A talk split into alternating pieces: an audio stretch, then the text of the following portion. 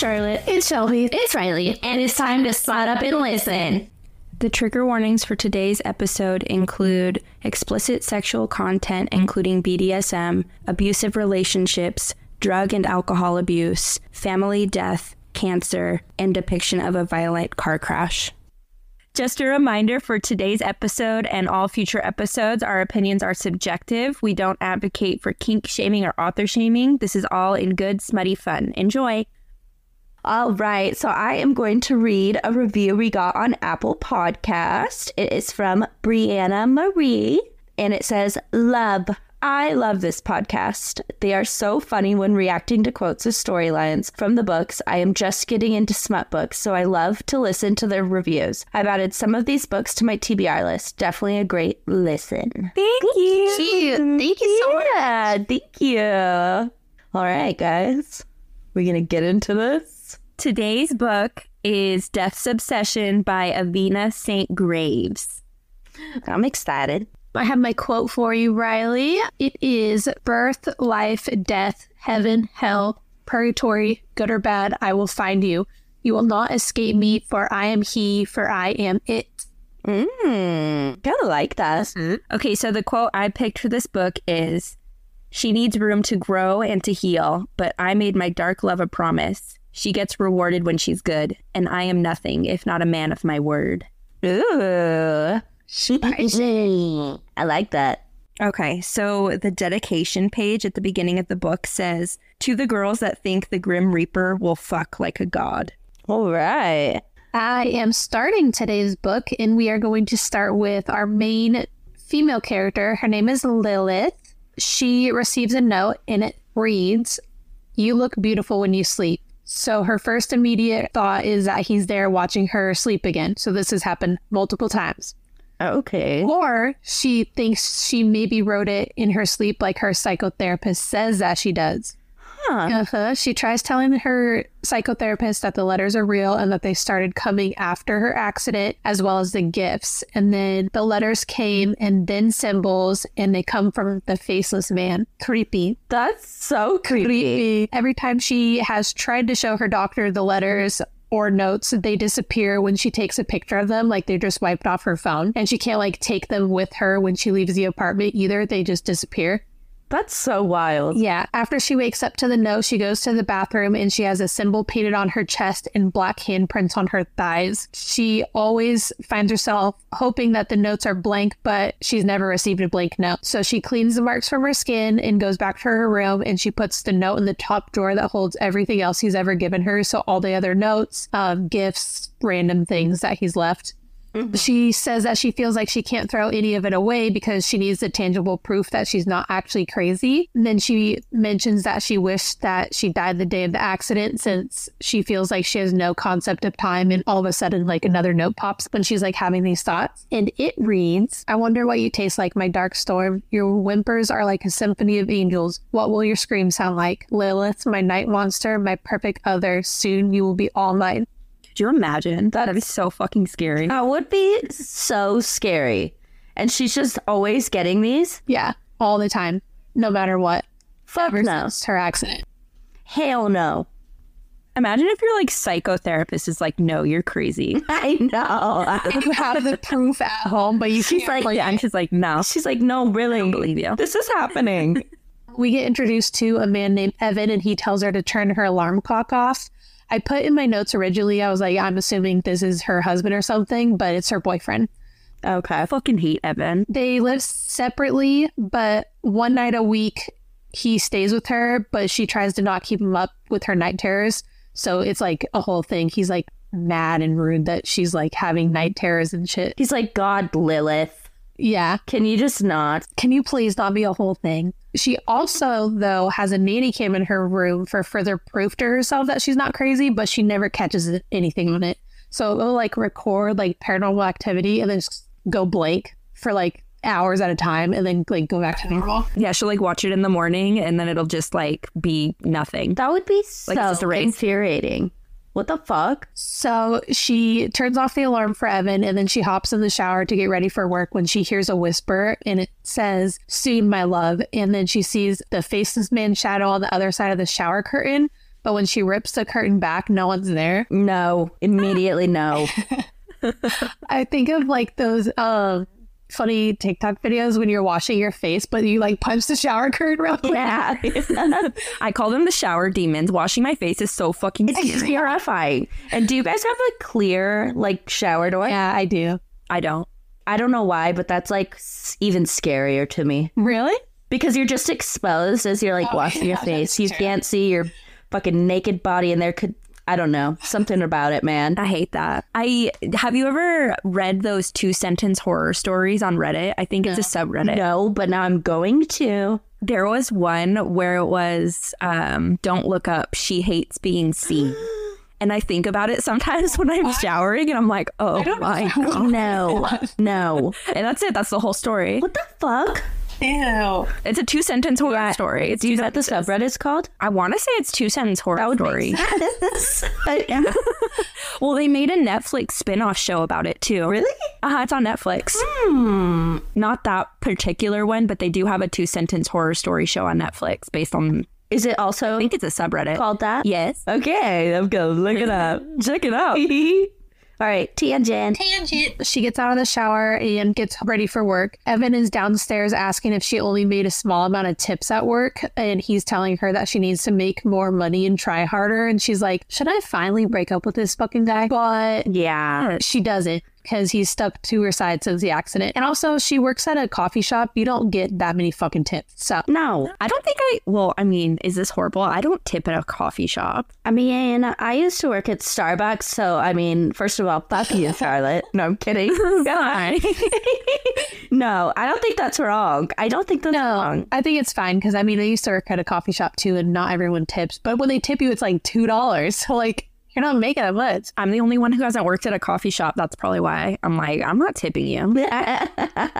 I mean, I'm paying for my coffee. we get it. It's like your job to make it. Yeah, J- just be like, hey, you can. You don't tip people when you can know you can do the job yourself. Exactly. Are- I feel like we're gonna upset some people. If you're a barista, I don't respect you. I'm just kidding. I'm just kidding. Immediately canceled. Sorry, I'm just kidding. She's about to tell Evan she needs the money for more medicine, but stops herself, and then she's like, I don't, I don't know why I'm trying to do this. So she goes, More, more. Oh, go ahead. No, sorry.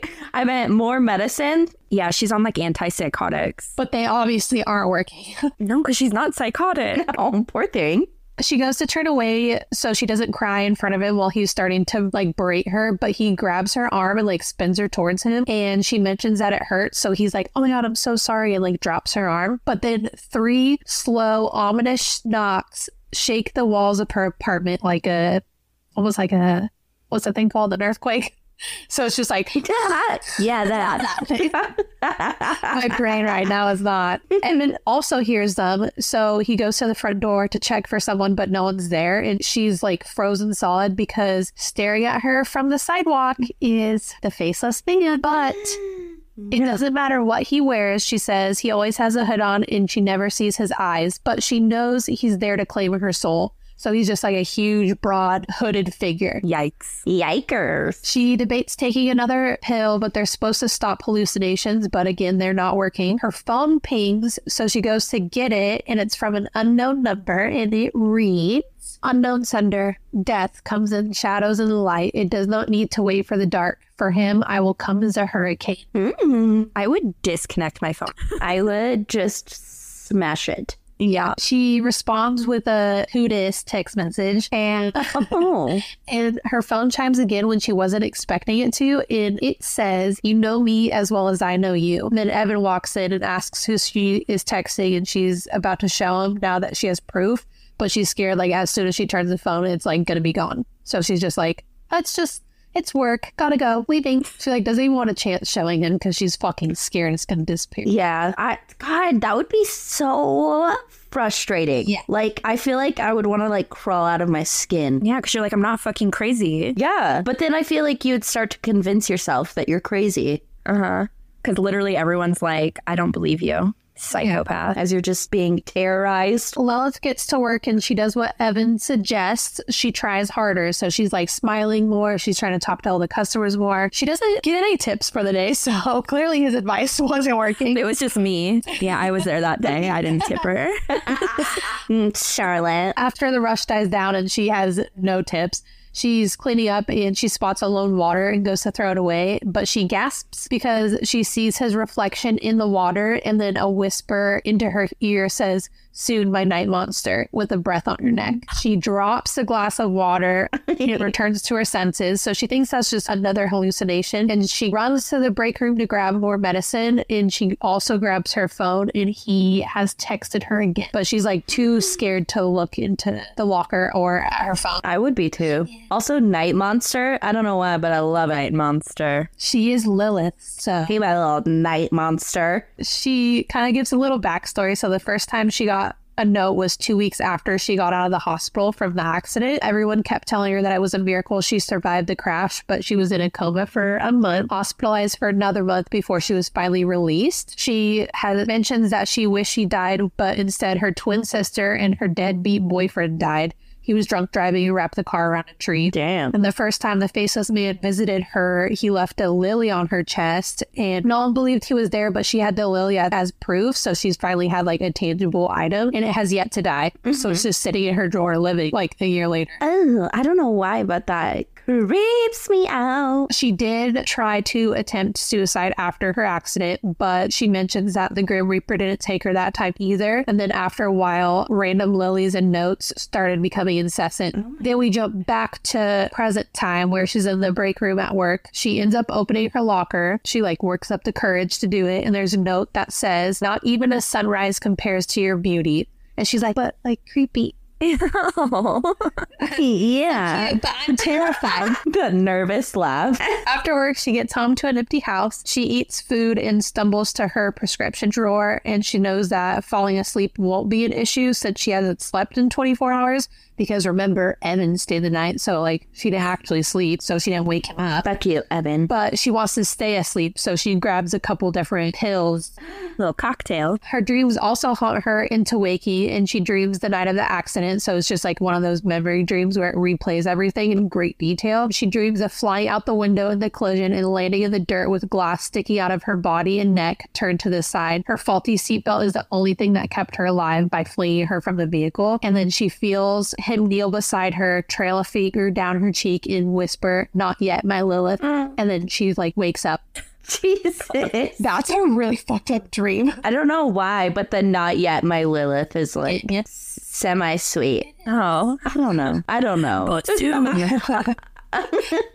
I'm against ya. her little prescription cocktail finally makes her pass out. And then she thinks that she's being woken up to him saying, So sweet, so beautiful, my precious little flower. And when she spins around, she sees him in his cloak standing in the middle of a beach before a storm. So she's still dreaming. She's not like, didn't actually wake up to him saying that. She looks down and notices with the wind ripping around her that she isn't cold. She also notices his symbol drawn in the sand with her at the edge of it. All sound disappears as the storm gets crazier, and she wants to know if she's been here before because it all looks really familiar. And then he reaches out and touches her cheek. He pulls her close and he says, You are a vision of pure beauty, Lilith. No one calls me that, both Lilith and pure beauty. The shock of the words doesn't stop the shiver from running down my spine. I like my name on his lips, if he even has them. What's your name? I say. His other hand comes up to trace the curve of my lips. What would you like to call me? You're the faceless man. His laugh rumbles like the sea. And then she mm, goes, Sounds sexy. I know. she goes, What do you want from me? And he replies, Everything. But she's really confused because she's like, I don't have money. I don't have faith. I don't have happiness. Like, what the fuck am I supposed to give you? Mm, yeah. So she asks, she asks why he wants everything from her. And he says,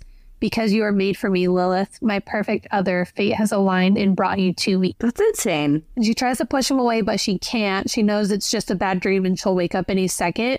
But he leans down as she struggles to push him away and says, You cannot run from me because I will catch you. You cannot hide from me because I will find you.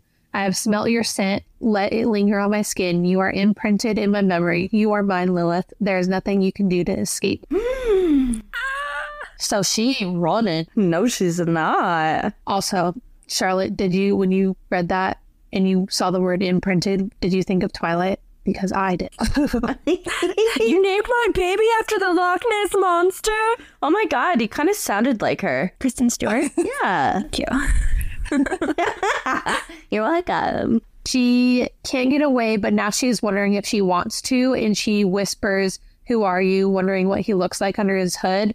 And she knows that she shouldn't feel like this, but she can't help it. And he replies, I am anyone you want me to be.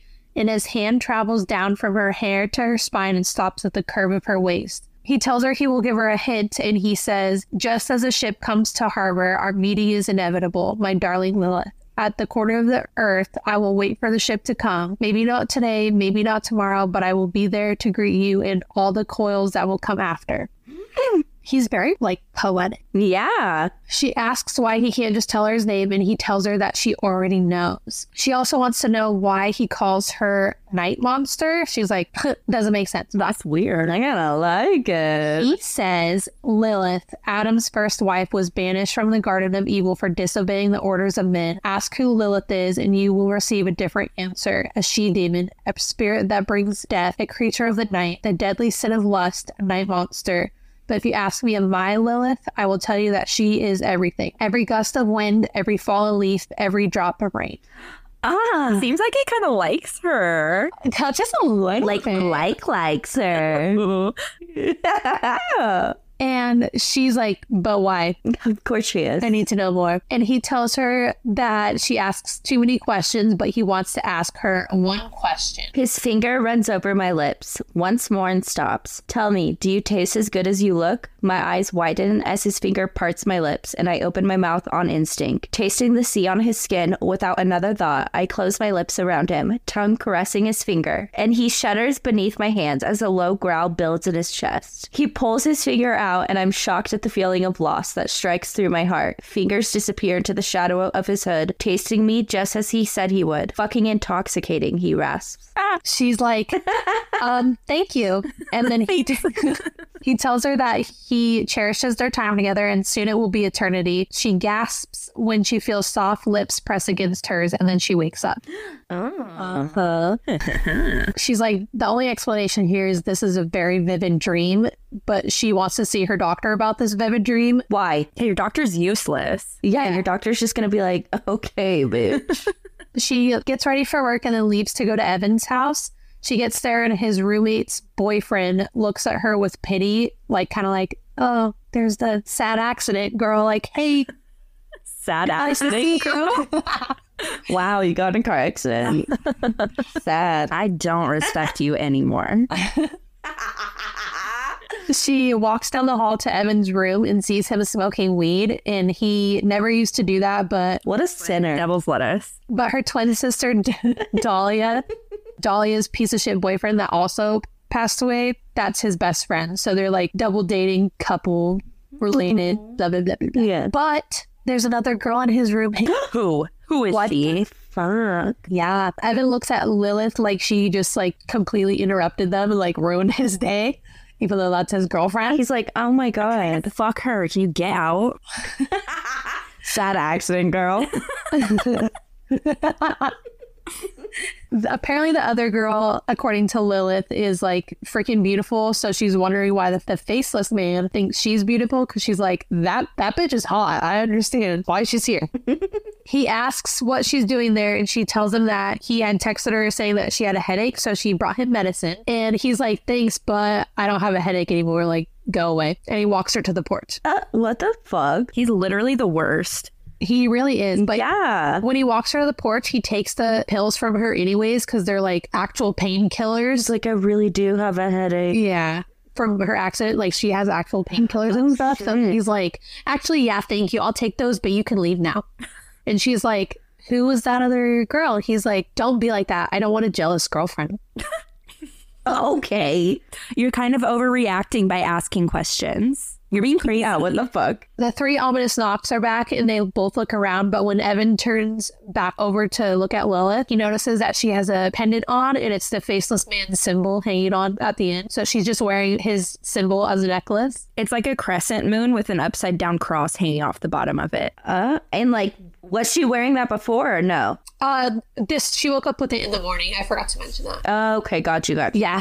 And I googled that. That's actually Lilith's like symbol. It's really pretty. It is really pretty. It sounds pretty. Evan wants to know where she got it since she's broke and she's like, I found it in my closet. Thank you for reminding me that I'm broke. He's all jealous. He's like, Who gave that to you? Yeah. I know. Where'd you get that? When she looks back up to him, she sees the faceless man behind Evan, and Evan is like, As long as you didn't waste money on that, and I put douchebag. Yeah. It's like that money could buy me weed. Yeah.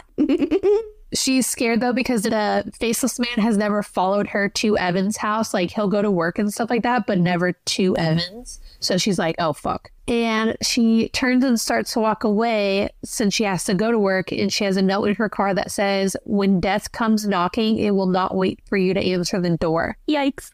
Okay. So that's scary. Yeah. She's at work the next day and it's been busy. And she finally gets her break and she's out of her locker and she's like, okay, I got this. I'm going to open it. There's going to be nothing there, but there is. There is a new lily and a note. And the note says, You will bloom, my sad flower. You already have the earth. I will bring you the sun. My sad flower. I'm gonna tell Andrew to start calling me that. His sad flower. yeah. if you were, what type of flower would you be? I don't know. A little a little daisy, I feel like. Oh, that's cute. A sad little daisy. It'd be like a weed, like a dandelion. That's fitting. I love that. Yeah. What about you, Shelby? I don't You give me like orchid vibes. Yeah. Orchid. Uh-huh. I always kill those. Oh. Maybe not an orchid. Then. Really? Aren't they like hard to kill? Yeah. That's okay. That's okay. The rest of her work shift ends horribly. Like every accident, one after the other, is happening. So after all the day's trouble, all the tip jar money got stolen, and now she has to go without food for the night because she doesn't have any tip money. To- she's like, I guess it's air for dinner.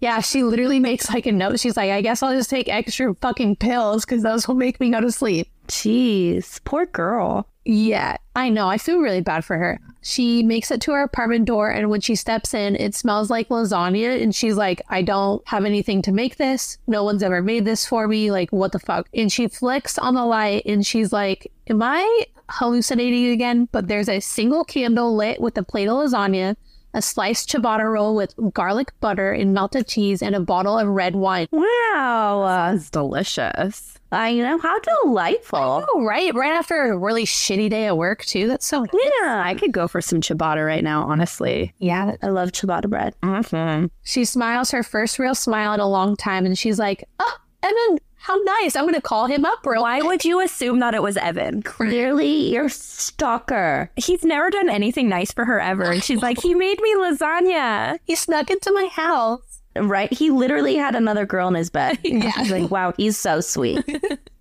So she calls Evan and he's like, I don't know. I don't know what you're talking about. I did not do that. I would literally never do that for you. yeah.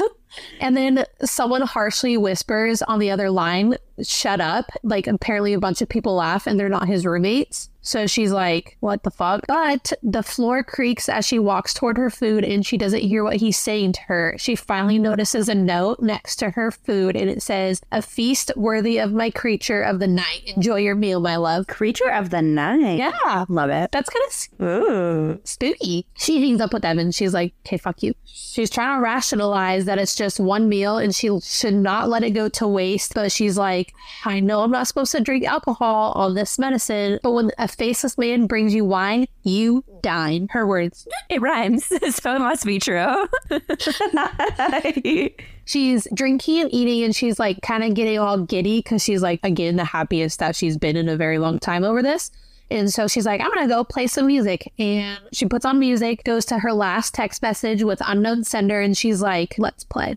And she is like, oh, wait, wait, wait. So she sets her phone down, runs, grabs a piece of paper and a pen, and puts join me next time and just leaves a note on the countertop to see if it disappears. She cleans up, goes to the bathroom, takes a shower, and she's like, What if he doesn't respond? That's like very embarrassing. Oh, he's definitely going to respond. Oh, yeah. He just made you a lasagna. His poetic ass. Are you kidding? Yeah. And when she gets out of the shower and goes back to the kitchen, her note is replaced with a new note. And it says, You are the only thing that I will be tasting. Ah. When I think of the other night's dream, it isn't his fingers I'm imagining in my mouth, but his cock. I'd taste him and imprint it into my memory. I'll look up and see nothing but darkness beneath his hood, the storm becoming angrier with each rumble of his chest. He'll pound into me, tearing me from the inside out, and every moment will feel like ecstasy. Lightning will light up in the sky as he releases himself into my mouth. Ooh.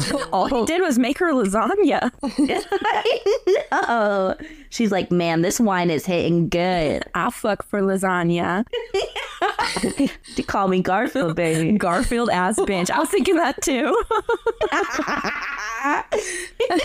She writes another note and it says, Then let me see you. And she leaves it on the counter and goes to bed. But just before she's about to pass out for the night, she notices three things. She didn't take her medicine, she's still wearing his necklace, and the note wasn't on the counter before she came to bed. So she falls asleep and she thinks that she's dreaming again because darkness swirls above her. And she swears she can see faces in the shadows and she wants to reach for the dark swirls, but light reaches the edge of the darkness and she notices that she is in a forest and it smells like the faceless man. Her heart skips a beat when she realizes she can feel her surroundings. So, like, she could feel the soft velvet bed underneath her. She could feel a slight breeze, like all that kind of stuff. And someone says, You look beautiful on your bed, but you are utterly breathtaking in mine. And she's like, gasps and jolts upright. And he's across from her, leaning against a tree. His face is still concealed, but his sleeveless cloak is revealing moving tattoos along his skin. And his pants sit low on his hips. So, like, his swirling tattoos, like, move and, like, have shadows to them as well. Oh, that's spooky. Pan has those, right? Yeah, I think so. And then, I mean, Azriel from ACOTAR, too. Like, they all, like, Uh, yeah, move. and Azriel. Does pans move though? I think so. Yeah, I think so. I could be wrong, but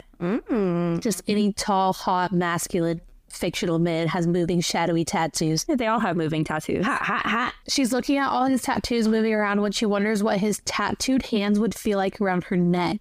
Ooh. She's like pretty much eye fucking him when she realizes that she's only in a thin robe and her necklace, and sh- her robe is parted just below an area that should be kept hidden.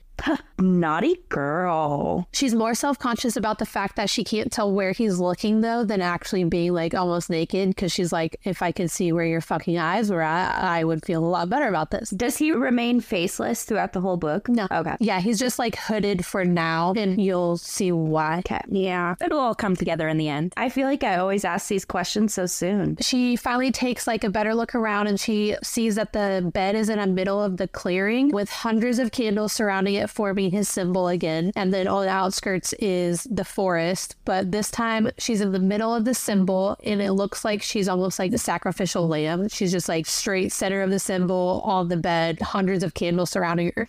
She's pulling up the blanket so she can try to hide her thighs and like everything that's exposed. And he says, When my dark storm summons me with the promise of letting me taste her, I come. And here we go, you guys. She's hella soaked. Hella soaked. So yeah. She tries to be like, I never summoned you. And he's like, no question mark and he like steps closer to her and she's like no i did not do that and she asks if it's a dream and he says no and he keeps walking towards her The bed dips when he leans forward, placing his weight on his hands pressed flat on either side of the bed. Every inch of him is hypnotic, not just because of the smoke dancing on his skin, but because he's sculpted like a Greek god. I told you that I will be tasting you. I scream when he darts his hand out to grab my ankle and pull me to the edge of the bed so that I'm at his mercy. And I am not a liar, Lilith. She is trying to squirm out of his grip but can't, and he says, Tell me, my love, do you often dream of me between your legs? Oh my god. As if his soul is pulling away from his body, a dark shadow forms behind him, growing in size and unfurling like a true creature of the night. The shadow has to be eight feet tall at least. It mimics the faceless man's every move, like it's an extension of himself. Even though I can barely see the shadow silhouette, I can just make out the barrel chest and the width of his arms that are bigger than the size of my head. Still, this form is identical to the faceless man's. I try to move away as the shadow develops a mind of its own, reaching for my throat, wrapping its cool fingers around it. The pressure doesn't hurt, but it starts a deep pulse between my legs as it he steals my breath. Saucy! Saucy. She wants to know if he's a monster, but he says him and the shadow are one. And then he doesn't further explain that at all right now. Mm-hmm. And she doesn't respond because the shadow starts to touch her boobies. What? Yeah. She's trying to get some friction and feels pathetic and desperate. She doesn't know what he looks like and he's a stranger, but she's like, I need him to touch me. Do not move your hands from this spot, or you will learn just how monstrous I can be. Do you understand? The pressure around my throat increases, and his hands move to the next nipple, abusing it as he did the other. Nod your head if you understand. I nod. He leans down, blinding me with the darkness beneath his hood. My back arches involuntarily when his chest caresses my nipples. He pulls my bottom lip between his teeth sharply, and my breath stutters. He licks the wound and pulls away, letting go of my throat. Good girl. Ooh, good girl. Just just you wait. He starts to move down her body and she asks what he's doing and he replies, I brought you a meal. It's only fair that you offer me one in return. And he starts to finger her. I can smell your need for me, Lilith. I have made a decision. Do you want to know what it is? I'm not just going to taste you. I'm going to hear you scream. And he shoves another finger inside her and immediately starts eating her out. Oh my god.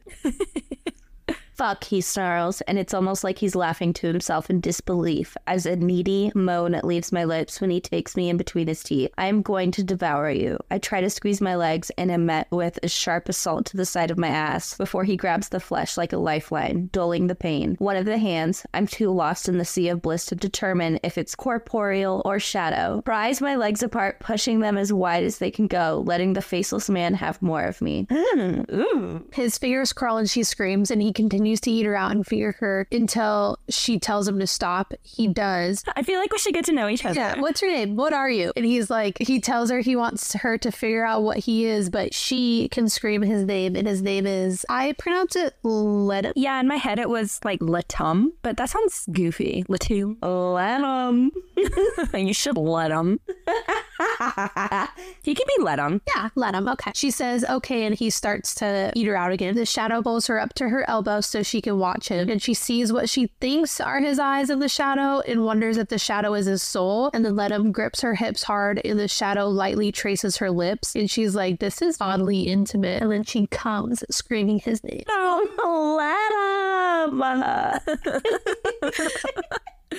in her head, she's like, This is the first time I think I've actually had an orgasm since the accident. So good for her. yeah, I get it, girl. I get it. Orgasm. Let him rises to his feet and places his hands on the bed on either side of me, caging me in between him and the shadow. His hips are in between my legs, and it would be so easy to give in to the fantasy and feel one of the many things that have been hidden from me. I drop my gaze down to his bulge that is straining against his pants like it is begging to be free. I don't need to let it out of its cage to know that the stretch will sting. Use your words, he says, noticing my stare. Oh my god.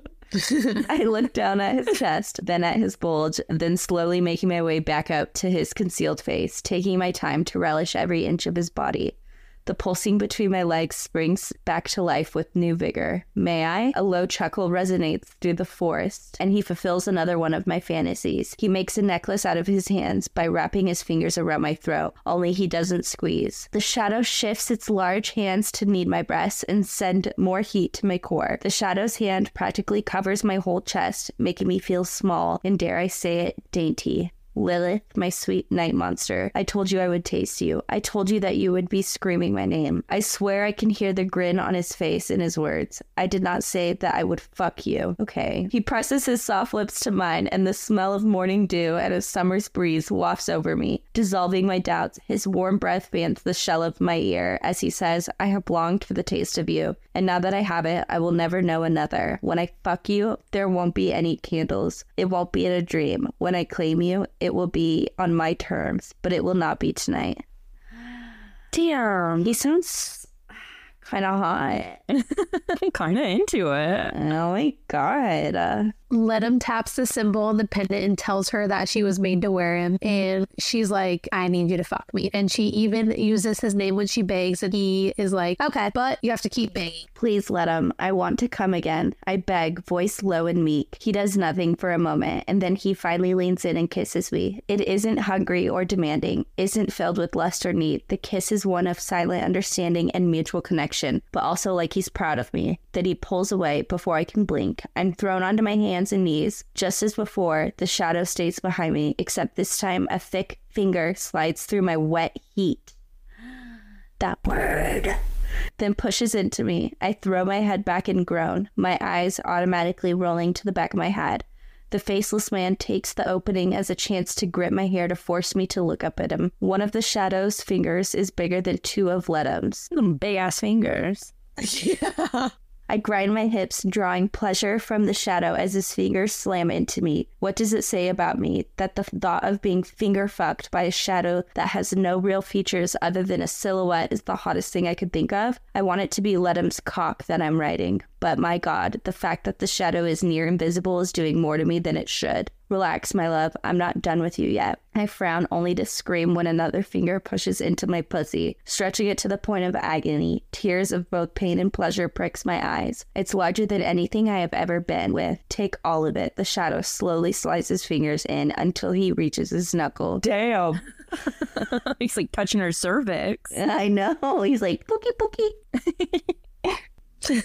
In her head, she's like, Is this a dream? Because this sure as shit feels real. And she catches a movement just below her line of sight and tries to follow it, but the grip in her hair doesn't let her. And she asks what he's doing, and he responds, It's only fair that you taste me too. So her head is pushed down onto his dick. Her mouth barely fits around him, and he keeps pushing it. She starts to gag, but he tells her all of it, just like I told you. She does as he says. He asks, Tell me, is this what you dream of? Obviously, she can't answer, so he pulls his dick out of her mouth and waits. She's thinking, Thinking, yeah, this is what I dream of, but she's like, I'm not gonna admit that. And then the shadow stops fingering her to wait for a verbal answer.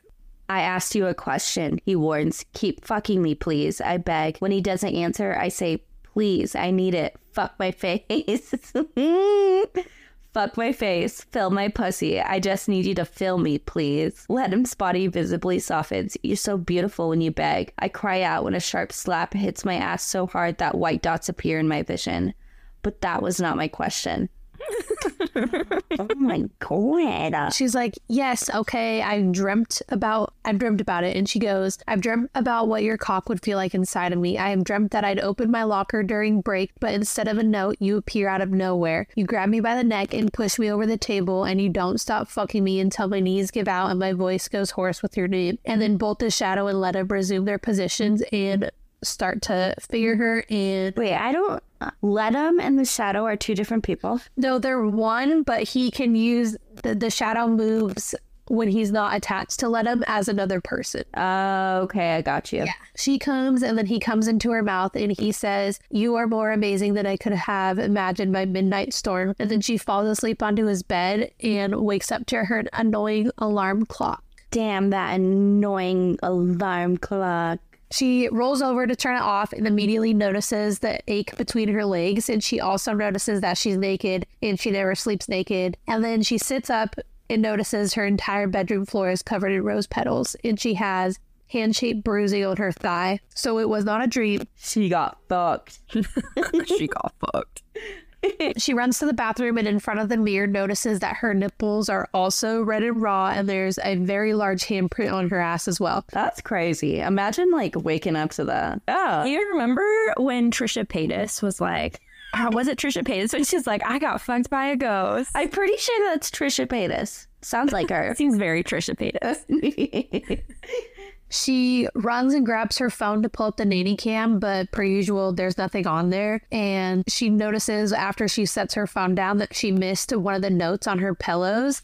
And it says, Keep dreaming of me, my dark love. I'll be back for more. oh. Yay! And then we get our first Let him POV. He says, For eons, he's been tasked with one thing bring the souls to the afterlife. People have written sonnets about him, composers have written music, and tell her she's a dream and a nightmare merged into one. I never thought I would find a woman such as her, a woman who can gaze upon death and bring him to his knees. The sight of her, the smell of her, the taste of her, she has made death himself come alive. Her soul sings to me like a summer breeze, fresh and decadent. I have not been able to get enough of her since the beyond called for her. The afterlife wanted her in its grasp, but I wanted her in mine. Lilith has called for me in the night, begging and pleading for me to take her soul as I should have. The fates can attest to the wrongness of keeping a soul in the mortal plane long past its time. It is the only way I can make her mine for eternity. She must yearn for me as I yearn for her. Not death, but me. Oh my god. Do you like know what he is? No. No? Okay. Do we find out or uh, is he like what's his fucking name? Grim Reaper?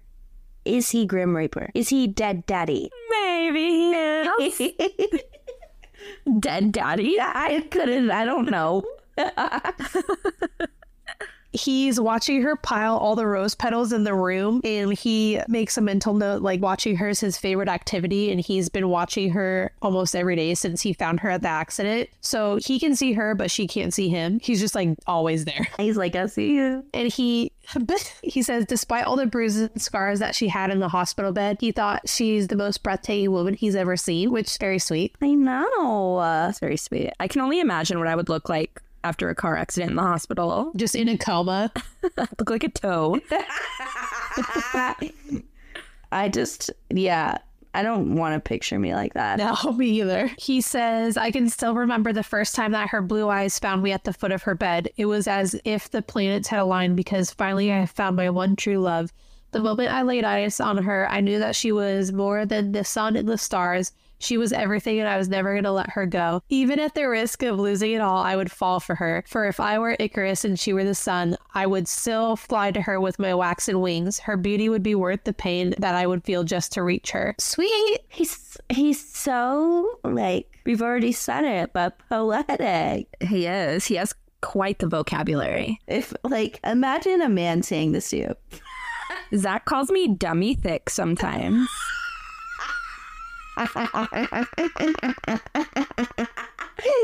I just think that is so sweet. dummy thick? But her phone pings in the kitchen and he follows her out to it, and it's Evan. Ew. Stupid Evan. Get out. Evan texted her, Can you transfer money? We're out of green. I hate Evan. You mean green like weed or green like money? Green like weed. He's gotta fucking get high. Go get job, Evan. Fucking Evan. He watches her open her bank account app and it shows only $19 that's meant to carry her for another four days until she's paid. He knows it's selfish to refuse her soul and force her to continue living. He can take her pain away, but he won't. Not until she decides to live and she chooses to want him. Not for what he can give, but for who he is. He goes back to her room and hides a note in a pile of petals. Okay, but he's just like she has to like really like me first. Okay.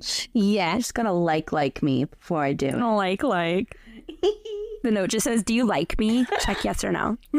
when you do that, I'll take your soul. One box. He wants to take care of her, so he leaves a clip of money hidden in her bag with another note that says this is for her only and for her to get herself something since she never does that. He's also left her clothes, handbags, and stuff like that, but the only gift she's ever worn is his necklace. And he's like, but now that she put it on, she can't take it off. So too bad. Like, apparently, like, you can't break it, it's unbreakable. You can't, like, try to pull it over your head. Like, it literally will not come off. There's like no clasp or anything. Uh-oh. Damn. He also mentions that she does somewhat wear some stuff that he that she has no idea about. So instead of like wearing like the new clothes and handbags that he leaves, he'll like randomly put more stuffing into her jacket to make it warmer for her. He'll fix her zippers on her jeans for her, and but she Wow. never notices it. That's so sweet. I know it is very sweet.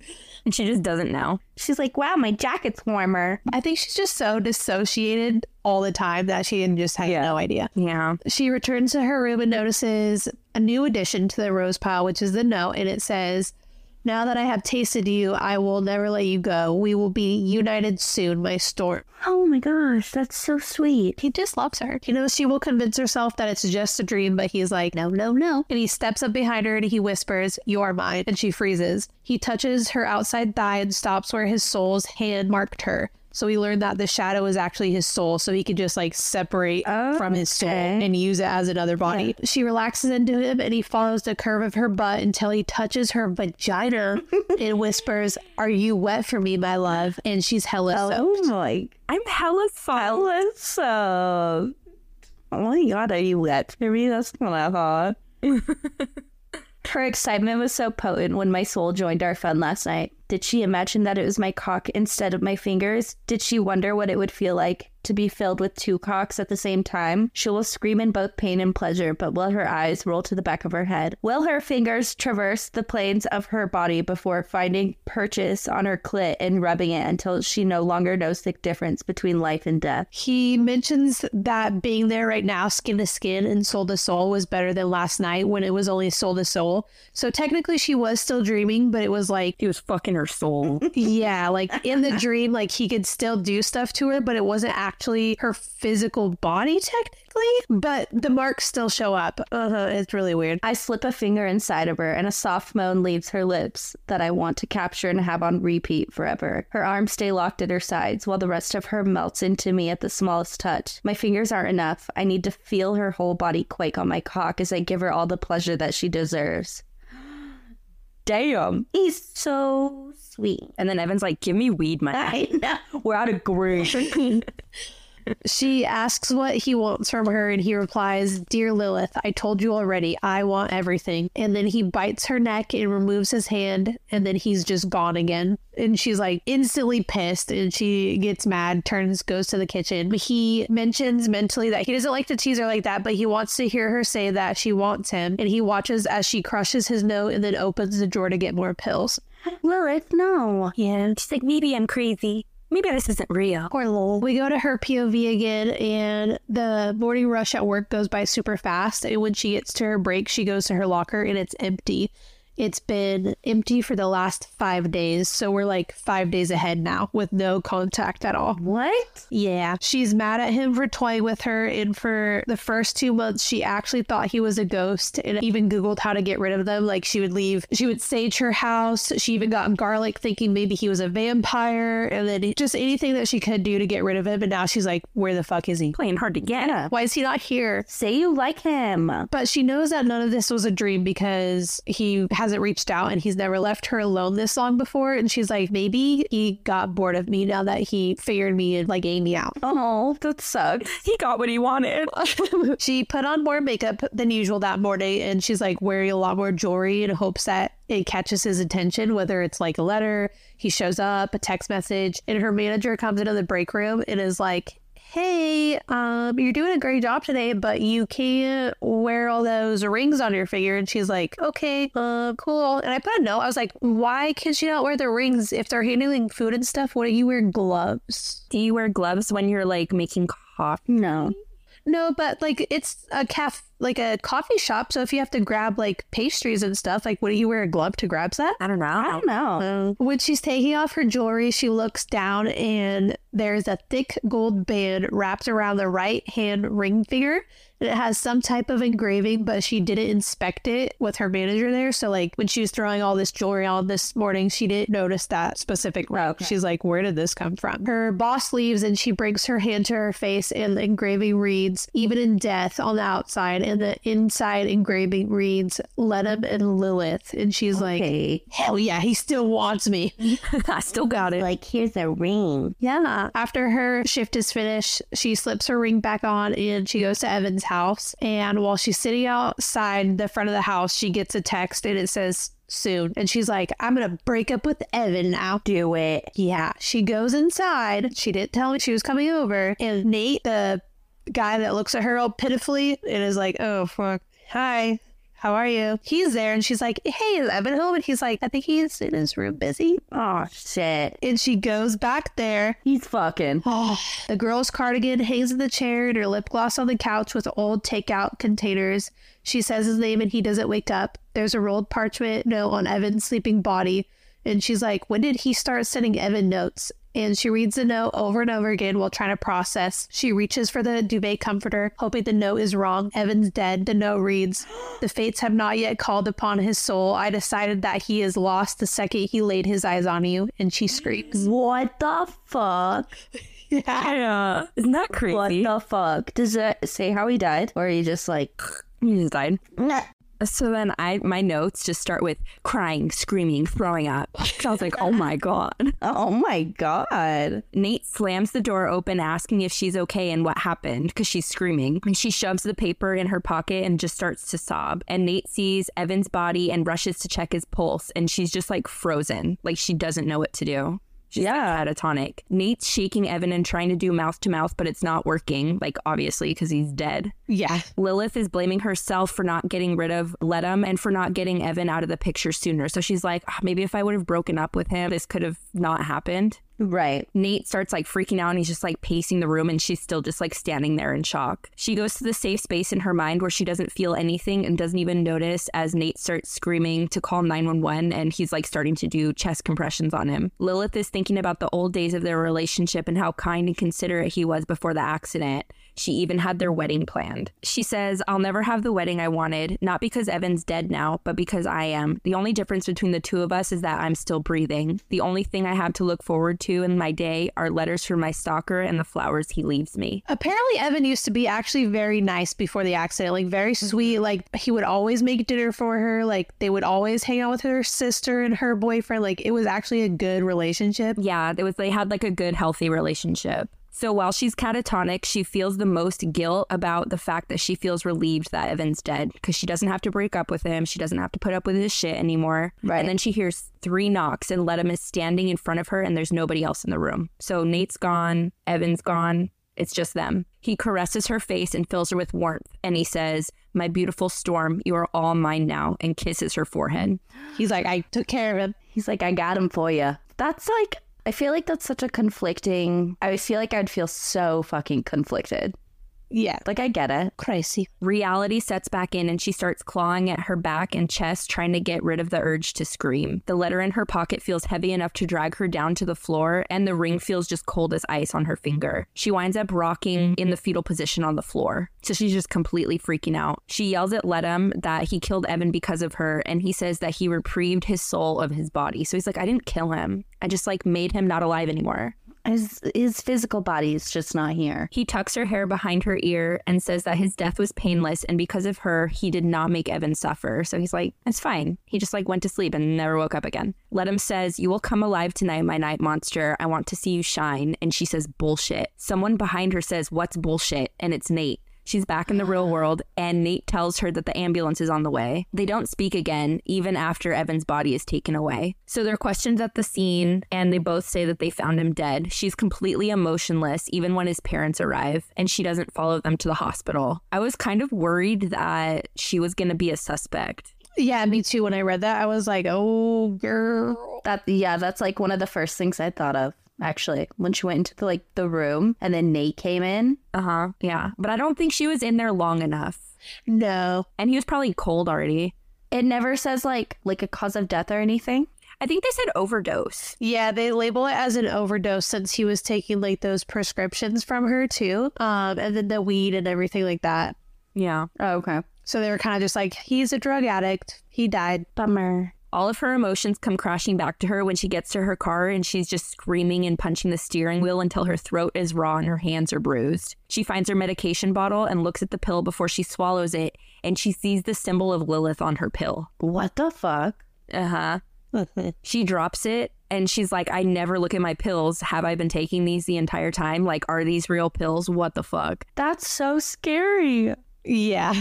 And she's wondering if Letta messed with her meds, how she like been taking antipsychotics? Has she been taking a placebo? Mm-hmm. She can feel Ledum, but she can't see him. And she asks what the fuck he wants from her, but nothing happens. So she starts just screaming again. She drives home without remembering the drive and parks in front of her apartment and walks up to the front door. And her phone chimes. She doesn't want to deal with anyone trying to get a hold of her about Evan. So she thinks it's somebody like asking, calling her to ask what happened or giving condolences or something. So she swings her front door open. And when she walks in, she sees candles in every corner of her apartment.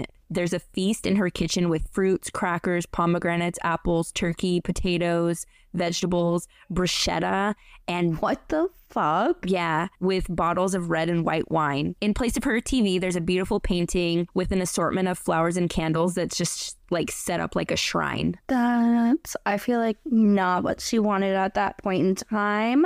No. She says, I stare at the painting completely transfixed. It is the most phenomenal thing I've ever seen, as well as the most frightening. A cloaked man stands over a sitting woman with long brown hair wearing a dress spun from gold. Every inch of her is the spitting image of me, down to the butterfly freckles and the soft scar on my lip. Where the man's head should be is pure inky darkness. The faceless man, my faceless man, let him. It's the type of painting that belongs in a museum that artists all around the world would talk about for centuries to come. It sounds nice, but also terrifying. Uh huh. He's like, I painted you a picture. There's a path of rose petals leading to the bedroom, and she just stands and just stares at everything because her whole apartment is just. Exploded. Yeah, what the fuck? She walks to her bedroom and sees everything he's ever given her on her desk. There's a matching charm bracelet that she and her sister always wore, and a framed photo of her on the day of her graduation, and her favorite red lacy lingerie. Oh my god. There's another note in the middle of everything that says,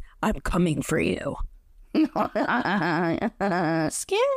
Gonna getcha. She feels like he's telling her that he's here for her and always has been. So she lays in her bed and she's trying to fall asleep and she wonders what's so special about her that made him so obsessed with her. Her life is just a boring cycle of work and therapy. So she's like, what is it about me that brought all this on? That's what I'm thinking. She wants Ledum to show up and give her answers, but somehow she falls asleep. And when she does, she wakes up tangled in velvet blankets with a void swirling above her.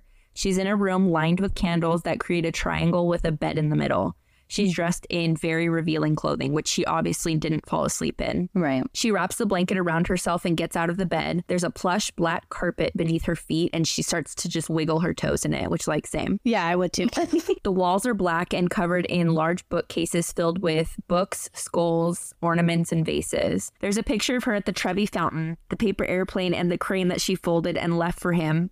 So before, when she was leaving him notes, she was folding them in shapes like paper airplanes and oh, Okay. like little origamis. and there's also a little elephant that she used to sleep with every night. The room is familiar to her, but she doesn't know where she's seen it before. And when she's looking at all this stuff, Ledum appears behind her. He says, You look good in my space. So I, I think it's his room. I think so too. And like rude that he stole a couple of her personal items. I know. Her, her little stuffy. Yeah, rude. He's wearing a sleeveless cloak that shows off his muscles, and she thinks about touching him. She tells him that she knows who he is, and he asks her if she's solved his riddle yet, and he steps toward her. She tells him that she has, and he tells her to look at him. He brushes his lips against hers, and she loves it. She says it feels right. He runs his fingers through her hair and kisses her. He says, Tell me, my night monster, who am I? And she says, You are the one who refuses to take my soul. You are death. He says, Good girl. They start to kiss passionately, and she's rubbing her hands all over his body. She just wants him to take his hood off because she still hasn't seen his face at this point. Oh my god. He walks forward, pushing her until she hits the edge of the bed, and he begins to kiss her neck, and she can feel his hard length against her thigh. Ledum says, He didn't deserve you. Thinking about Evan, she snaps out of it and asks why Ledum killed him. Ledum doesn't say anything back but drops to his knees and kisses the inside of her thigh. He says, I did not kill him. I do not kill, I take. He starts to lift up her dress to reveal her. Also, I just Googled what a sleeveless cloak looked like. Not sexy. yeah, I was picturing it like, mm, not into it. Yeah, no. Not very sexy at all. Just like I'm picturing like a cutoff T, just very long. Ledum says, He laid a hand on you when he shouldn't have. He spoke to you in ways that make me regret taking his soul so peacefully. The lust is gone from his tone. I've never heard him sound so serious. Given the option again, I would make him scream before I took his soul. The sound would be mm-hmm. nothing compared to the noises you will make when I'm inside you. Oh, God. He grabs her neck and brings her head down to look at him right in the eyes. He tightens his fingers around her throat and says, You're still wearing my necklace. He bites her bottom lip and says, I'm going to mark your body and your soul.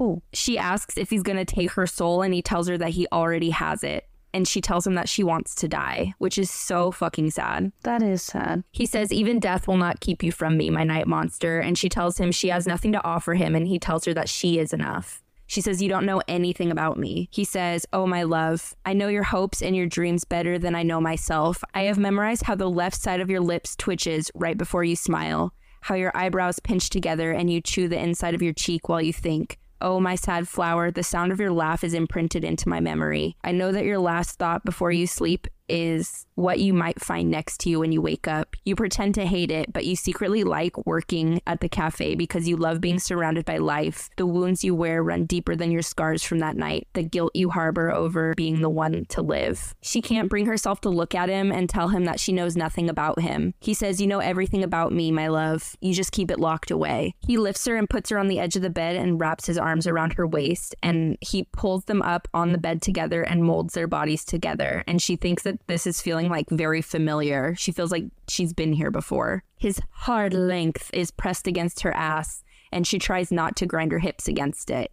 She tells him she doesn't even know what he looks like, and he tells her that she will need to discover that for herself. She starts reaching for his hood, and he grabs her hands and kisses them and tells her, You can see once you open your eyes. She tells him that they are open, and he says, Not yet, my love, but they will be soon. She starts getting frustrated about how he keeps saying soon to everything she's asking about. Because I feel like she's asking him so many questions, and he's like, Yeah. Soon. There's no real answer. No. He's like, Can you fucking wait? So the hand that he's not holding touches his chest, and she realizes that she can't feel a heartbeat inside of him. She tells him that she doesn't care what he looks like. She doesn't care if he's scarred or faceless. And he asks what it is that she cares about, and she thinks about saying that she wants to see him, but she can't bring herself to say it. Instead, she asks him what happens to souls when they die. It's a like very deep question. Yeah. I, I feel like I'd also ask that. I'd want to know. He says, I walk them to the gates of the afterlife, and what happens after is the soul's choosing. If they believe in heaven and hell, then that's the path the soul will follow. If they believe in nothingness, then eternal slumber awaits.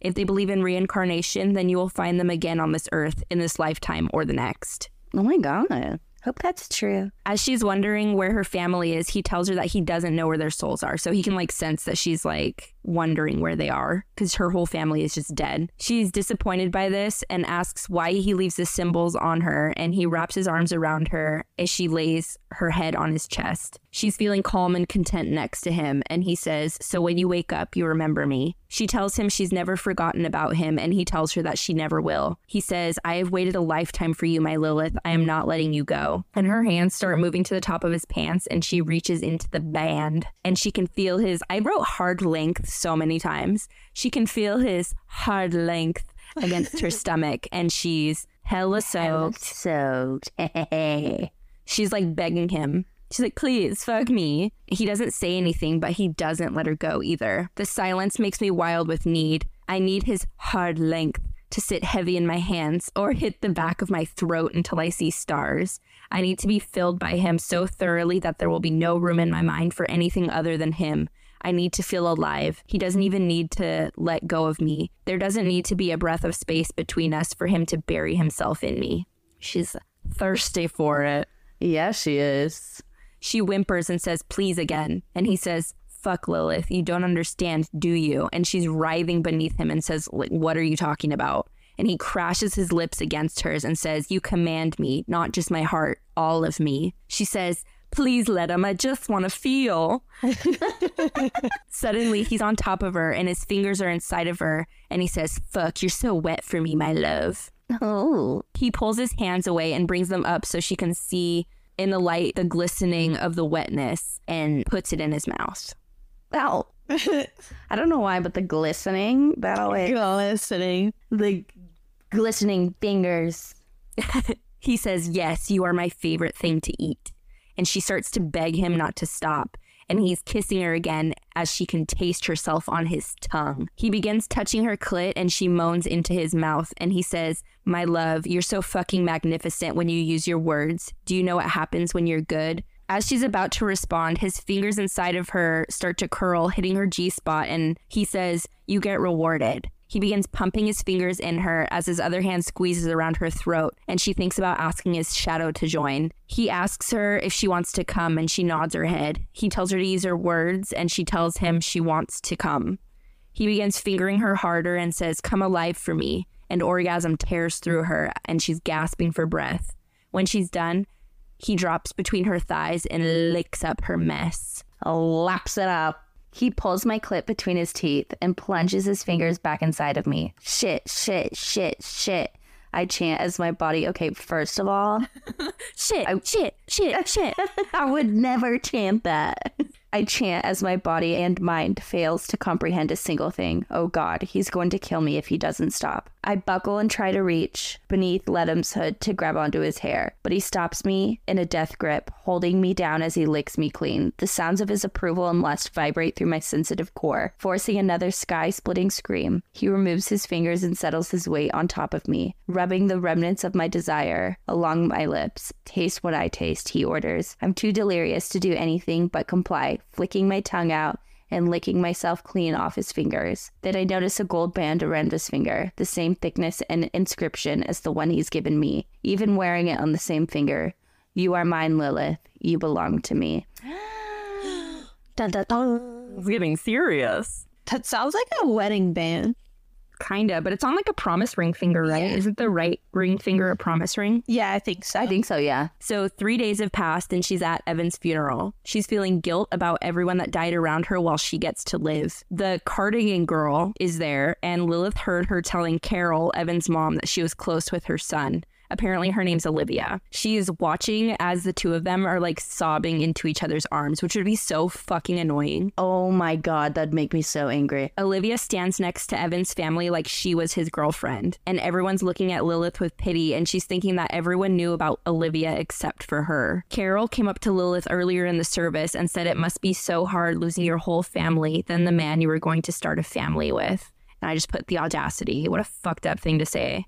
That is fucked up. It must suck that everyone around you just fucking dies. She's watching everyone around her grieve and thinks about how her grief doesn't feel like pain, it feels like freedom. She went off her medications cold turkey and she's feeling nausea and brain zaps, which is like the worst. Have you ever like gone off your. Mm-hmm. Oh my That god. shit is the worst. Uh, I the worst. Seizures one time. Because I like I just forgot one day and I was like, Am I dying? But I just forgot to take my medication. Yeah, no, that shit is rough. As everyone takes their seat, she stays in the foyer and she feels prickles on her skin and thinks she can feel Ledum. She spins around and swears she can see Dahlia, which is her sister, her dead sister. She pulls out her phone and texts Ledum asking where he is, but he never replies. She takes her seat at the pew and stares at his coffin, but she can only think about Ledum. She goes back to her apartment after the funeral's over, and two weeks go by, and she still hasn't gotten a note or heard anything from Ledum. So he's like ghosting her again. It's why does he do that after every time they book? He ha- I he has this reason. Yeah. Okay, okay. She's at work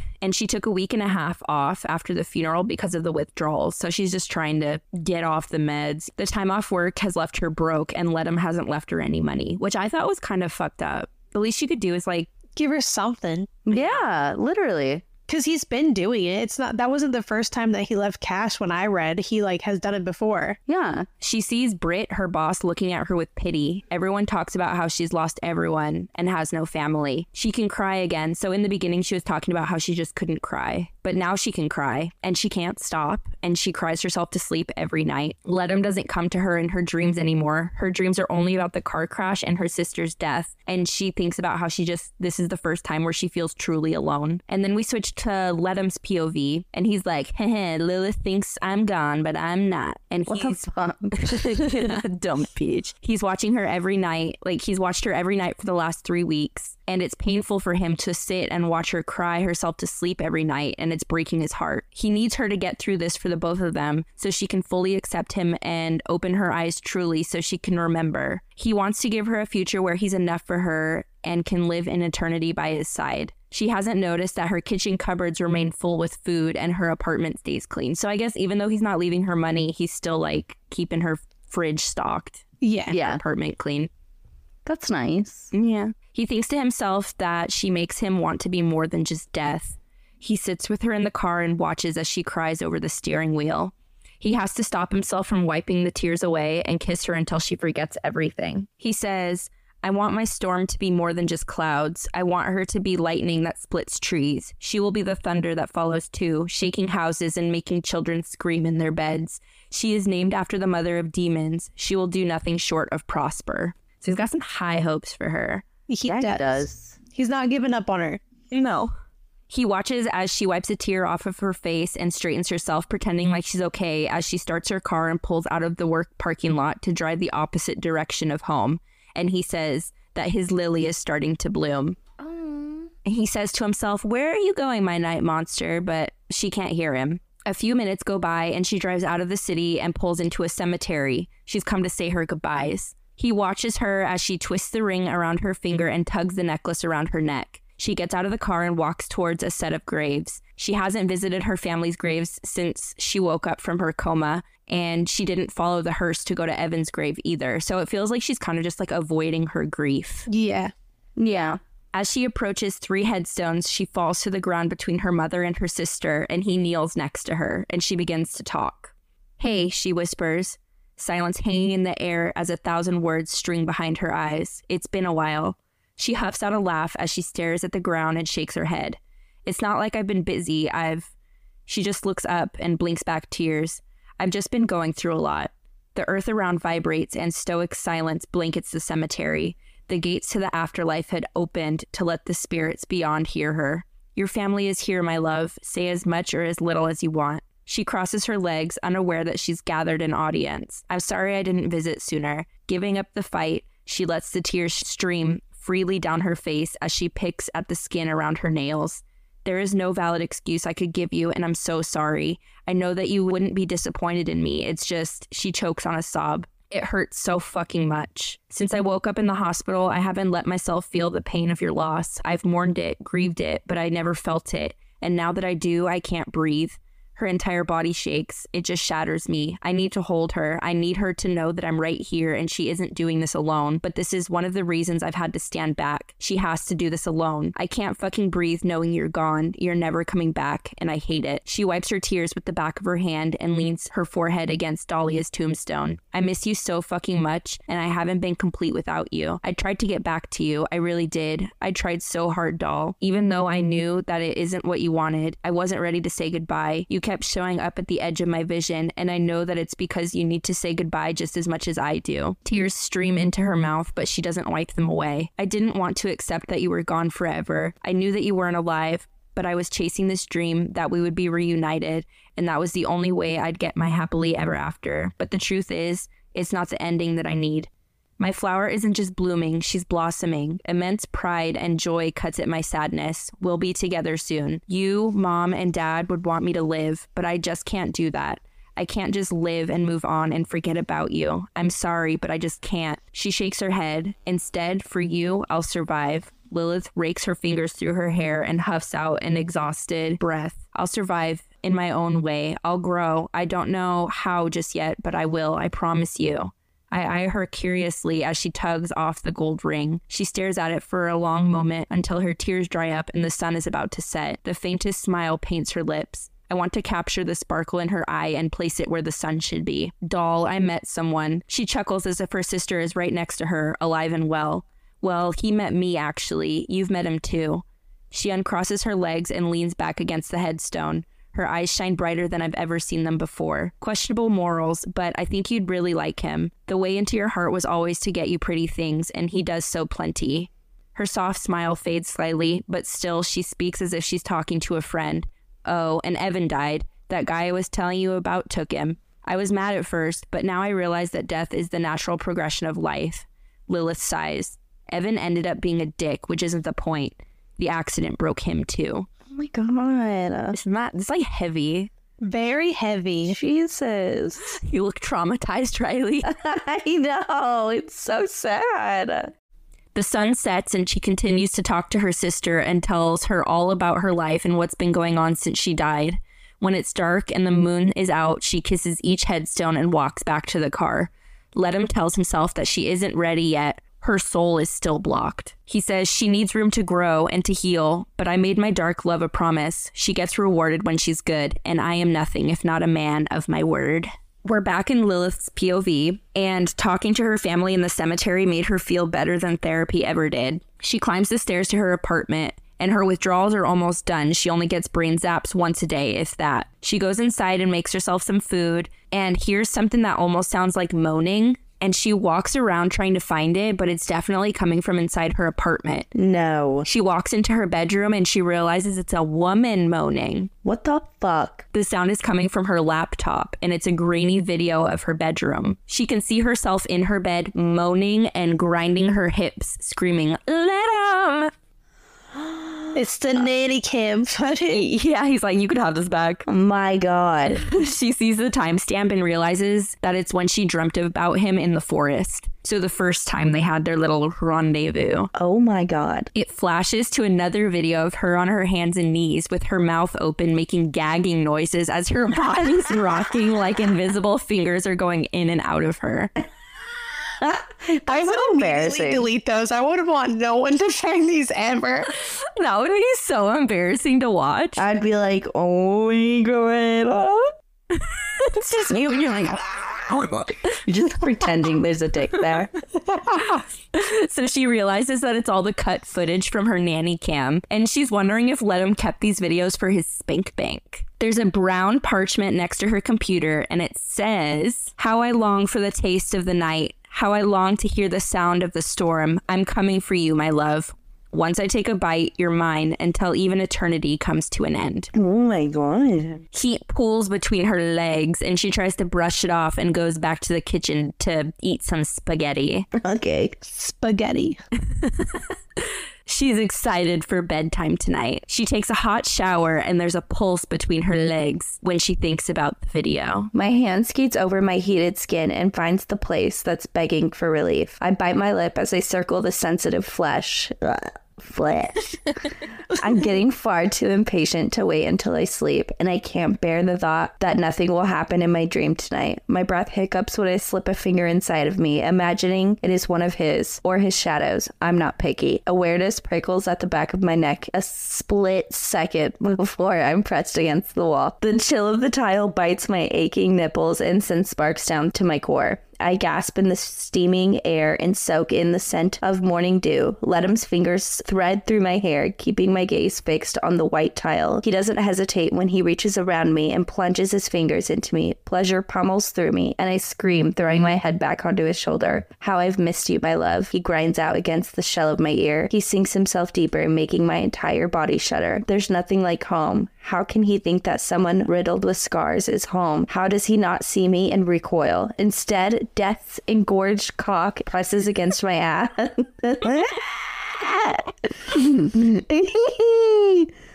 Instead, death's engorged cock presses against my ass without a whisper of material between us. Perhaps in his eyes, I don't have any scars, or maybe I do, and he thinks that they too are beautiful. I try to shift my hips up without losing the mind numbing pleasure his fingers are bringing me, and I wedge my arm out from underneath me to bring it up to feel if he's wearing a hood as well. He lets go of my hair to land a brutal slap on my ass. The welt that forms sends my blood racing every time his thigh brushes against me. You have not left my mind for a single second. He pushes his hips against mine, making me feel every inch of his hard length against my burning skin. I am completely at your mercy, Lilith. Sweat mingles in with the hot shower water, and I blink away the steam as I reach out to turn the water off. Another little whimper echoes through the bathroom when he rubs my clit with his thumb and forces another cry from my lips. Fuck, has your cunt missed the feeling of my fingers? Yes. Yes, fuck yes. I pant. Pressure builds in my core as my climax sprints towards me. Do you want me to stop? I shake my head so vigorously I almost knock my head against his. My legs buckle and he keeps me held up by the fist in my hair while his fingers force an orgasm out of me. I need to hear you say the words, my love. His fingers work faster, hitting the spot every time. My core tightens on the brink of an orgasm. Please, for the love of God, please don't stop, I beg. He stops. His fingers disappear from inside me and I almost scream in frustration. You aren't going to come on my fingers, he says with a mischievous lilt in his voice. My protests die on my lips when his cock teases my entrance from behind. His body pressed against my back, he grips my hips to hold me steady and fills me with a single thrust. The sound of his snarl breaks through my scream as pain lances my core from the sheer girth of him. He pauses as if relishing in the feel of me, sliding deeper inch by brutal inch. When I think there's nothing left for him to give, he fills me even more. My body stretches to try and accommodate his size. The only thing that prepared me for his size was his shadow's fingers, and it doesn't compare to finally having him inside me. He did as he promised. He claimed me when I least expected it. You are going to come on my cock tonight, my love, and you are going to scream my name when you do it. My hold on the wall keeps slipping, and I have no choice but to drop my cheek onto the tile and let the stars dance behind my vision. While a supernova starts in my core, his grip leaves my hair and he holds the tile wall next to my head for support. I'm forced to stare at his straining forearms. Somehow I'm getting even wetter at the sight of the ticking veins in his hands. He pummels into me to the point that I can't even hold my own weight. With each thrust, he goes a little deeper. The tile beneath his hands crack with the force of his brutal fucking. Despite how vicious his thrusts are, he's still holding back.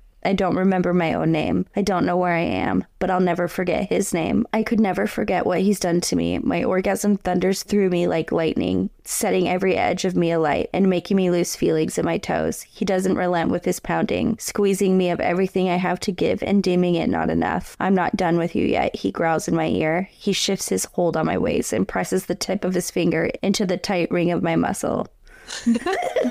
New egg. Nice little finger in the booty. Do you want me to stop, love? He pants without pause and is pounding. If you want me to fill your ass, you have to say it.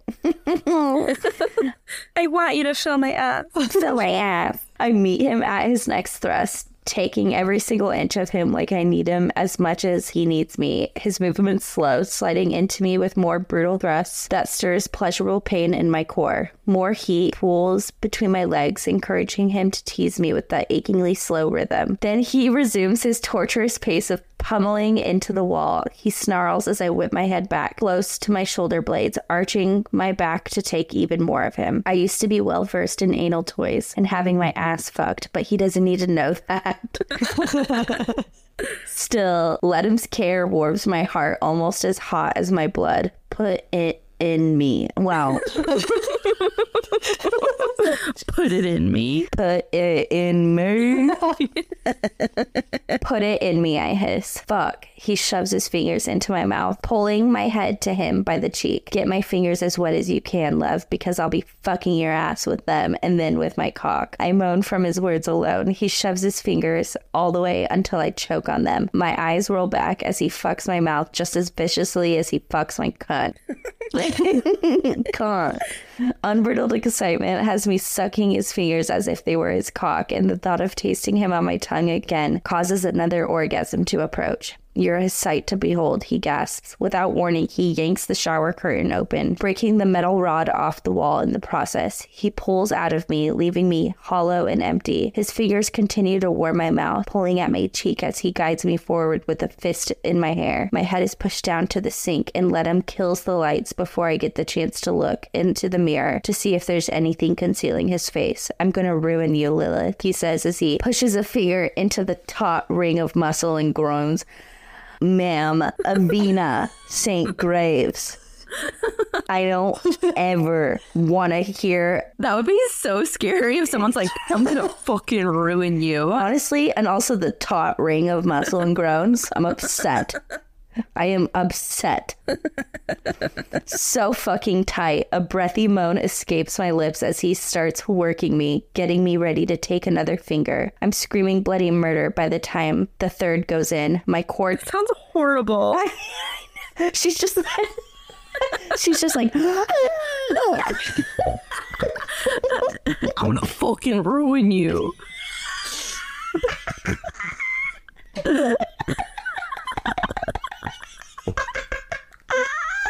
I'm gonna ruin you in your taut ring of muscles. so fucking tight. A breathy moan escapes my lips as he starts working me, getting me ready to take another finger. I'm screaming bloody murder by the time the third goes in.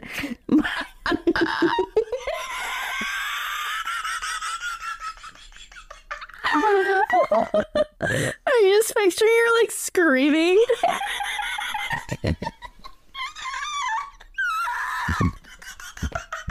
I think I'm dying.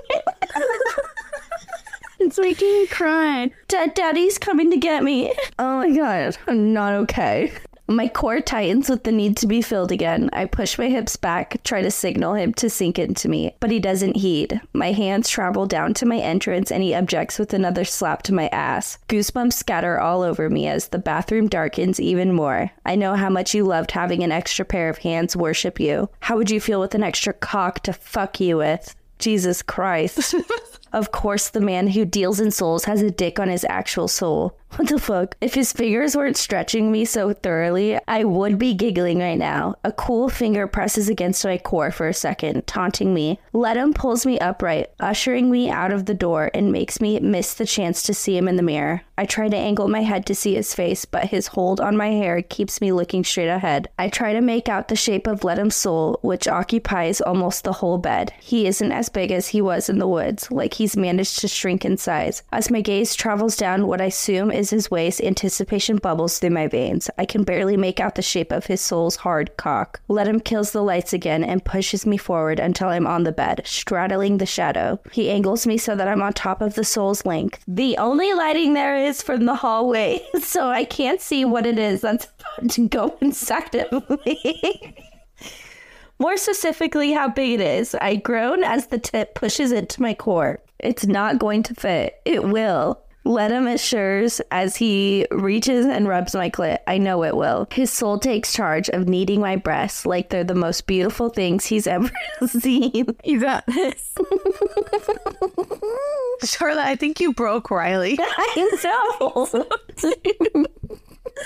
It's invigorating, never knowing the soul's next move, whether he'll bring me pleasure or pain. His soul places a firm hand on my hip, lowering me further down. I fall forward on the shadow's chest, bewildered by the fact that I can't see the soul at all, just the blankets beneath him. Ledum strokes on my clit become more precise, shorter, sharper. My impending orgasm shatters through me and I spasm around him. Just as he planned, the muscles in my core relax, letting me drop further down inch by blissful and painful inch. I moan as I stretch more than I thought was humanly possible. The world around me disappears, and all I can focus on is the fact that he's finally taking me. Slowly, I ride back up his length just to drop back down as low as I can take him. With every descent, I take more of him. Just when I think that I've done all the stretching I can possibly do, the tip of Ledum's cock pushes against my other opening. I'm claiming every inch of your mortal body. Next, I'm claiming your soul. Ledum growls before taking my ass, and just as he promised he would. Blood rushes from my head. His intrusion stinks, but I've never felt so full. My eyes close, and the feeling of being stretched and filled intensifies. At once, they start their slow movements that will make me unravel completely. I can't even bring myself to moan, too lost in the feeling of them to know which way is up and which is down. Clearly, my silence wasn't a good enough response because a thick finger rubs against my sensitive flesh, skyrocketing my desire. I scream out Ledum's name as an onslaught of pleasure rips through my body, and I keep screaming as they fuck me ruthlessly, completely forgetting about the fact that I have neighbors. You're so beautiful. Ledum purrs as they slam into me, increasing their speed. Your body is mine. With a vicious thrust, Ledum roars, spilling his seed into me. I try to focus on his soul, whether he spilled into me as well. While Ledum softens inside of me, his soul remains completely hard. Exhaustion weighs on my limbs as I try to keep upright and stop my body from spasming. As my orgasm fades away, Ledum and the soul pull out of me slowly, and I whimper at the profound emptiness. All the lights in my apartment turn off, blanketing the room in complete darkness so that I can only make out Ledum's silhouette. That was beautiful.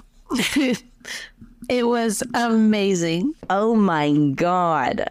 That was a journey. So when they're done, Ledum pulls his soul back into his body and he gets off the bed and returns with a wet washcloth.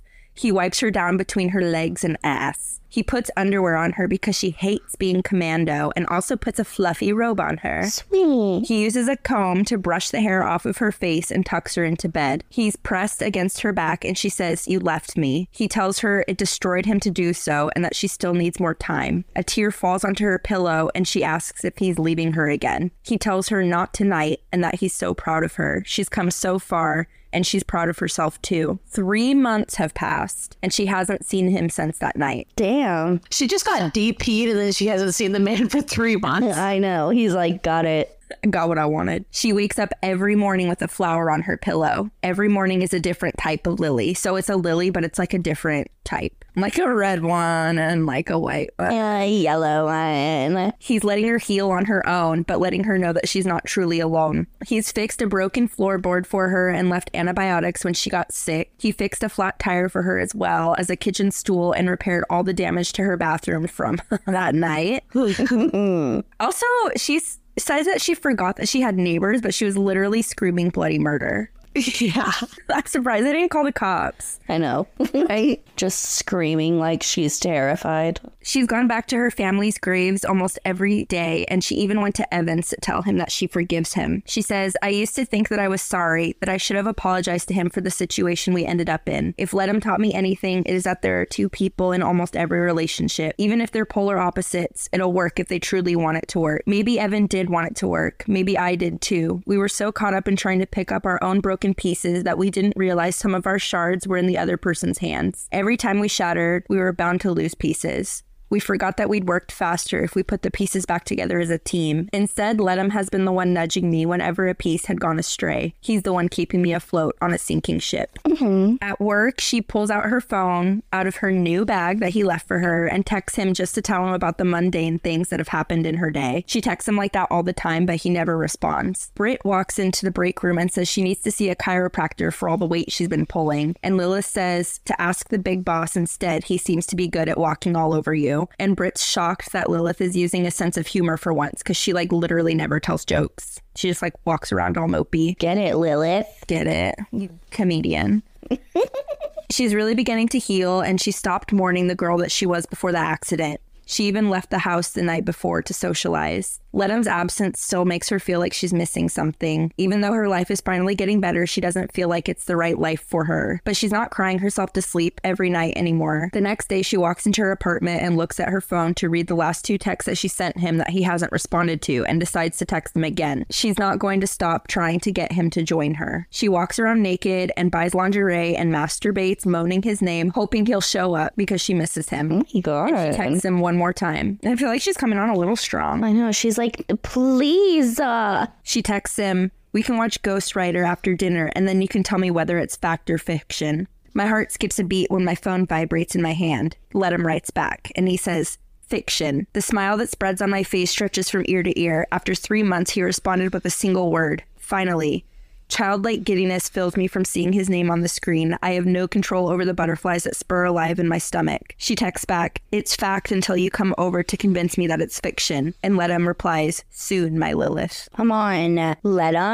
Let him. Just let him. She's realizing that in the past months, for some reason, she knows beyond the shadow of a doubt what he looks like. And that's when we get a description of him. She says, For some reason, I can say with utter confidence that Ledum has raven black hair and eyes of plain white, just as I can confidently say that he has a dimple on his chin, thick curling lashes, and a short horizontal scar on his cheek. I'm not sure how I might know this, but I would bet everything that I have ever known on these simple facts. She makes enough dinner for the both of them and thinks about how he should have never replied to her because all it did was make her want him more. But there's a pink lily on her desk that he left her a while back. It's her favorite, so she kept it. She texts him and says, I miss you, Ledum. Soon isn't soon enough. But he doesn't reply. She tries to open the drawer that contains all of the gifts he's given to her, but it won't open. And she pulls as hard as she can, and it flies open, and all of the parchment spills all over the floor. She starts to read them and realizes that these are all new letters. And he's been replying to every single one of her texts this way. Oh my God. I wrote you every day for a year. Not a fuck you, nothing. Have you guys seen that sound? That TikTok? Yeah. He's like, I called for help twice and not a fuck you. I think it's Tiger King. It is. Oh. One says, You're almost there, my love, a while longer, and we have an eternity together. She reads them all, wiping tears from her face. This whole time, I thought the accident was the worst thing that could have happened to me and that nothing good could ever come from it. But deep down, I knew. I really always knew I belonged to death. The world of the living isn't meant for me, despite the life I led before the accident. I didn't truly feel alive. Something was always off. And then she sees a black tuft in the drawer and she pulls it out. And he's made her a toy dog that looks exactly like her dog that she had that passed away, which is weird. Yeah, it's a little weird. And tears are falling down her face. A letter falls on her shoulder and she reads it. And it says, If soon cannot come soon enough, then come find me, my night monster. I will give you a hint. To end, you must go to the beginning. And she doesn't know what this means. Is she supposed to go to the hospital that she was born at? Like, she has literally no clue. Yeah. And then all of a sudden, she has light bulb moment and she knows what she's supposed to do and pulls out her phone and texts him, I'm coming for you. She gets in her car and drives out of the city and into the forest. And she says, This whole time, he was getting me to face my past and move beyond the things that were holding me back. He got rid of Evan, not for laying a hand on me, but because he was holding me back. Death left me letters, not just to keep me standing, but to get my legs to move me forward. She winds up on the road where she had her accident and goes to the spot where her sister was burned alive. Oh my God. She pulls over and goes to the tree that they crashed into, and there's a hooded man standing in front of it. She can see his face, and it's him. She reaches for his hood and pulls it down, and he looks exactly the way that she thought he would. He's beautiful, and all of her memories come flooding back. She knows him. Mm. She says, I remember now. I remember every single time we've sat on the beach to watch the storm while he told me tales of the world that has gone by. Every time he had me perched on his bed as he read me sonnets and stories. Every time he looked at me like nothing else mattered except the words that came out of my mouth. I was another person in those dreams, yet I was the same. That lily held all the memories of the nights before, all of the sweet words whispered by death. She knew that upon waking, I would forget all about the dreams. I wish I had never forgotten about him, but I'll never forget again. oh my God. He says, Now you see my night monster. I nod, his love. I am his. I always was. I just didn't know it. He may not have taken my soul the night of the accident, but he did claim it. My body and soul stopped being mine the second I saw him. He's the only one who has ever truly understood me the loneliness, the call for the darkness. Watching everyone I cared about die. And she wraps her arms around his neck as they press their lips together. She thanks him for waiting for her and for helping her to see who she is. She tells him she's ready, that she wants him, all of him. She says that she gives him her soul for the rest of eternity, and he's silent and it begins to rain. He says, You, my love, are like a storm, drowning the land with sorrow, shattering ships with your broken waves. Still, you look into the eyes of the storm and see nothing but beauty. He pulls my head to the side and dips down so his lips are against my ear. Let me drown in your ocean and feel your rage. Let me feel your waves crash against my skin, pulling me deeper into your depths so you will never be alone again. His thumb grazes my lip before he claims me completely with a kiss. You are the sunrise after the storm, the new beginning and the dawn. You, my flower, are beauty personified. Beautiful. Oh my God. And she tells him that she loves him. He says, Oh, my Lillith, I love you more than the moon longs for the sun. And she tells him again that she's ready, and he asks her if she's sure because there's no going back, and she nods. Thunder and lightning starts, and he kisses her, and all she can feel is contentment. Her life flashes before her eyes. Her and Dahlia blowing out a birthday candle together, her college graduation, shopping with her mom, her first car, camping with Evan. Ledum grabs her hand and pulls her to him, and she looks down to see her own lifeless body. He says, To eternity together, and she says, And in death afterwards. There's a flicker of lights from a car, and she hears tires screeching. They watch the car spin and roll over, hitting the tree. She looks at Ledum, and he nods, squeezing her hand and letting it go. There's a cloud of light next to the car, and she hears soft voices. She knows it's a gateway and she walks toward it. She looks into the window of the car and sees a boy hanging upside down with his spine jutting out of his neck. Oh my the storm intensifies and she feels pulled even harder to the gate. This is what I was always meant to do. This is what I was made for. Ledum is who I was made for. Death comes in the darkness and light, but for him, I come in a storm. The end. Wow. Yeah, it's crazy. Uh, oh my God. I don't understand the ending. I don't understand the ending. So Is that the accident from when they got in the accident or Yeah, but when she says she sees a boy hanging upside down, it like seems like the boy is like a very important person, but he's not. It was like her sister's boyfriend, but why is he the one that she sees before she dies? right? Why isn't it her sister? Yeah. So yeah, I don't get that part, but when I was texting Charlotte about it, I was like, I think the way that she knows him is when she's in the coma. He- since that very first time he saw her after the accident, he visits her when she's in the coma, however many times, and they build like a relationship. But then when she wakes up, it's kind of like all like fuzzy, and she's like, I don't know what's going on. Right. And then like he has to help her remember to get to that point. But yeah, I don't know the significance of the boy, the, the only the boy. Yeah. It's like a redheaded boy. Yeah, that is weird. Very specific. This book reminded me of like a smutty equivalent to like the what the Babadook was. Okay. Like how it was like a scary movie, but also was just like a metaphor for grief and healing. Yeah, I see that. I could see that. Well, Riley, would you trade places with Lillith? Um, I don't think so. I don't want to die. He does sound hot, but I don't know. That sounds like a lot. Like a lot of anxiety, a lot of buildup. Mm-hmm. It's probably a no from me, a dog. so you do think he's hot? I do think he's hot. Do you guys? I could get into it. Yeah.